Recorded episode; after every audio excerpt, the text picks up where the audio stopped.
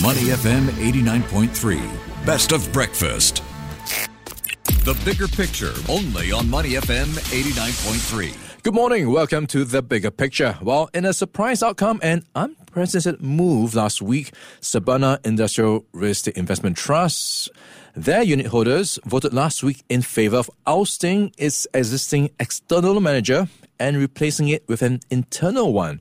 Well, the dust has yet to settle, but some investors are already voicing concerns over how this decision will play out in practice. Well, let's unpack it with Havard Chi, head of research for Quarz Capital Asia, which was one of the investors pushing for this to happen.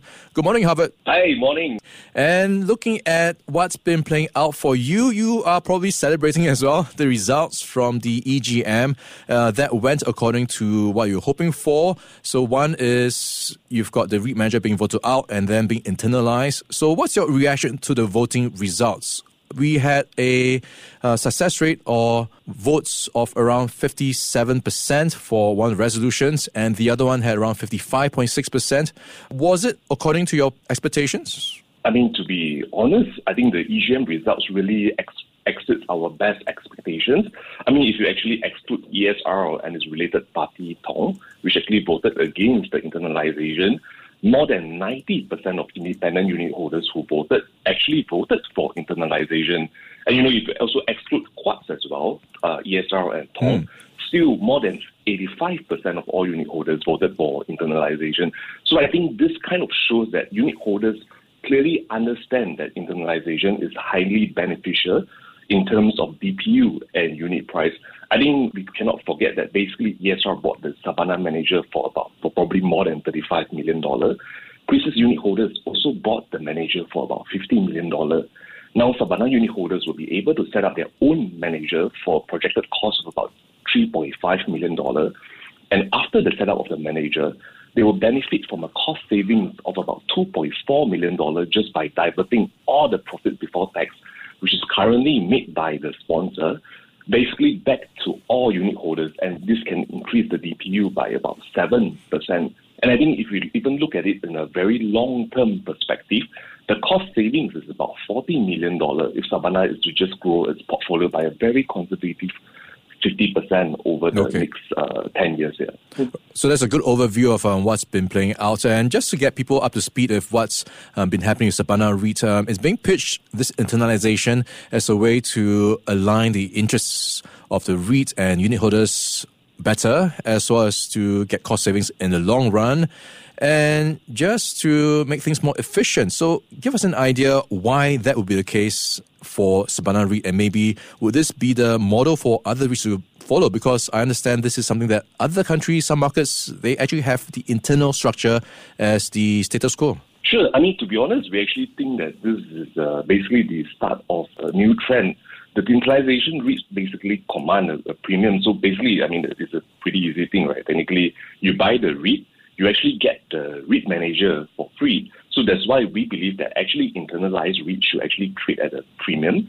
And I think we've also seen the, the much better performance of like trust, assets of trust with internalized managers such as that Link Trust. I think is trading at I think it has uh, outperformed mm-hmm. the general benchmark index by about 20%.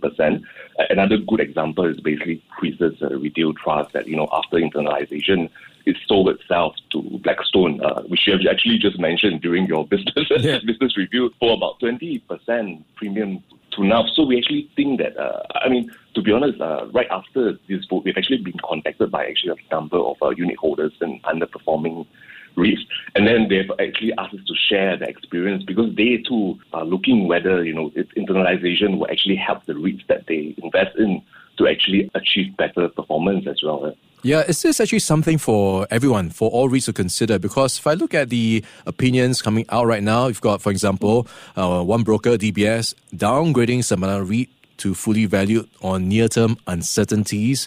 And then on the other hand, you've got some of the folks saying, hey, this has positive implications for investors. So you've got a bit of a split opinion going on. I mean, to be to be honest, we love DBS as a bank, but however, we believe that the DBS report is basically very one-sided, factually incorrect, and to be plainly honest, is actually highly irresponsible. Because I think there are actually a lot of inaccuracies in the report. So, for example, in the report, DBS says that you know there will be a potential drop in DPU in 2023 due to higher refinancing costs of Sabana mm-hmm. I think this is plainly just factually wrong because Sabana's next refinancing only comes in 2025. So technically, there's actually no refinancing in 2023 and 2024. Additionally, 80% of Sabana's loan is actually hedged for the next two years as well. And I think if we really go back into the REIT history, in the 21 year of REIT history with more than 10, I think 12 change of controls of REIT managers, the banks have consistently extended the support, their banking support, you know, no changes in loans, no changes in interest rate hedges to the new owner of the REIT manager. So technically, you know, nothing really changes. As I think we're already one week past the EGM already. As you can see, Sabana is totally stable. There's not much changes. I mean, this is actually because MAS have already set up a very, very strong legal framework, regulatory framework in order to support internalization. And why do I say this? So basically, what has actually happened is that the trustees has basically said that you will start the process of setting up the new manager while the current manager is supposed to hold the fort until the new manager is fully set up, licensed, and ready to take over. So technically, there's no vacancy in manager. And secondly, we've also shown you that in the last 21 years history, the banks have consistently extended the loan support. So technically, there's actually you know, a lot of the things that have been said over the last two months are basically empty threats and fear mongering. So we are actually all looking towards a stronger and better Sabana REIT with higher DPU and higher unit price okay. after this internalization. Now, however, there are some uncertainties that were flagged, and you touched on a couple of them. And there's also the costs, like maybe further EGMs, more administrative procedures. These could be funded from Sabana's assets.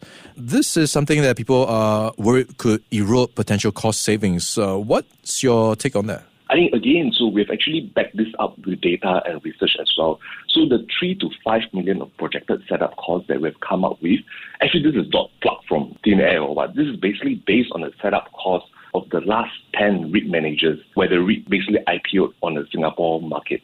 So this three to five million dollar can be easily paid for uh, using loan. So Sabana has about 300 uh, million of debt.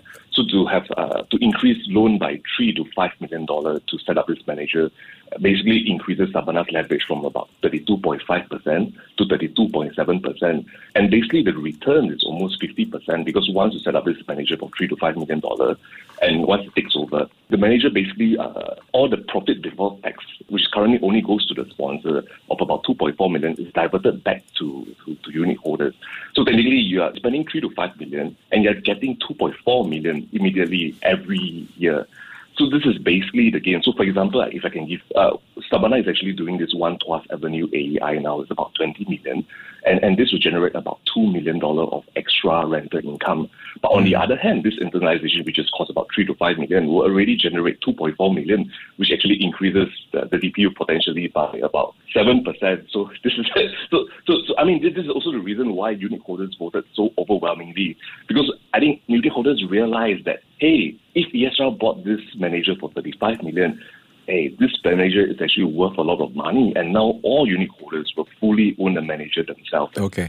And Havard, uh, just to wrap things up, what's going to be next in the process? When, for example, will you be able to expect to confirm if the interim REIT manager will stay on as the next one? That sort of thing. What's the expectations for timelines? I think our target is basically that the new internal manager should basically be in place by the next AGM, which is in April 2024.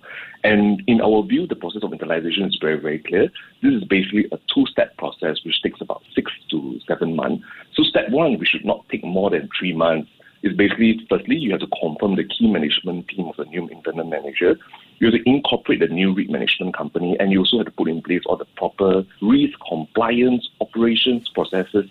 I mean, this is basically the we are all preparing to apply for the REIT management license with us. So I think in this area, you know, there are a lot of law firms who have done like nine 10, uh, you know, new REIT managers. So these are the service providers which are best placed to help Sabana to navigate this path. And then step two is basically to submit the REIT management license to MAS. And I think in this area, we basically, uh, we hope that MAS can ex- we Sigma support to expedite this process as, you know, basically internalization is a key pillar of investor protection mm-hmm. and manager accountability in Singapore. And this really improves corporate governance. So I think unit holders want to support the process. Unit holders want to engage with the trustee, and we hope that the whole process will be completed as soon as possible, preferably by the next April 2024 EGM, so that all unit holders can start enjoying the cost savings the increase in DPU and mm. as well as the increase in unit prices.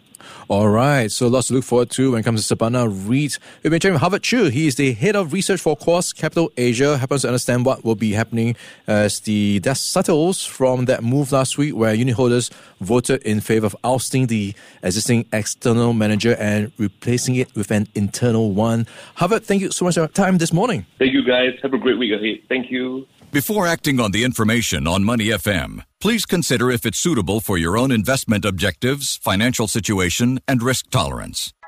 To listen to more great interviews, download our podcasts at awedio.sg or download the audio app. That's A W E D I O, audio at the App Store and Google Play.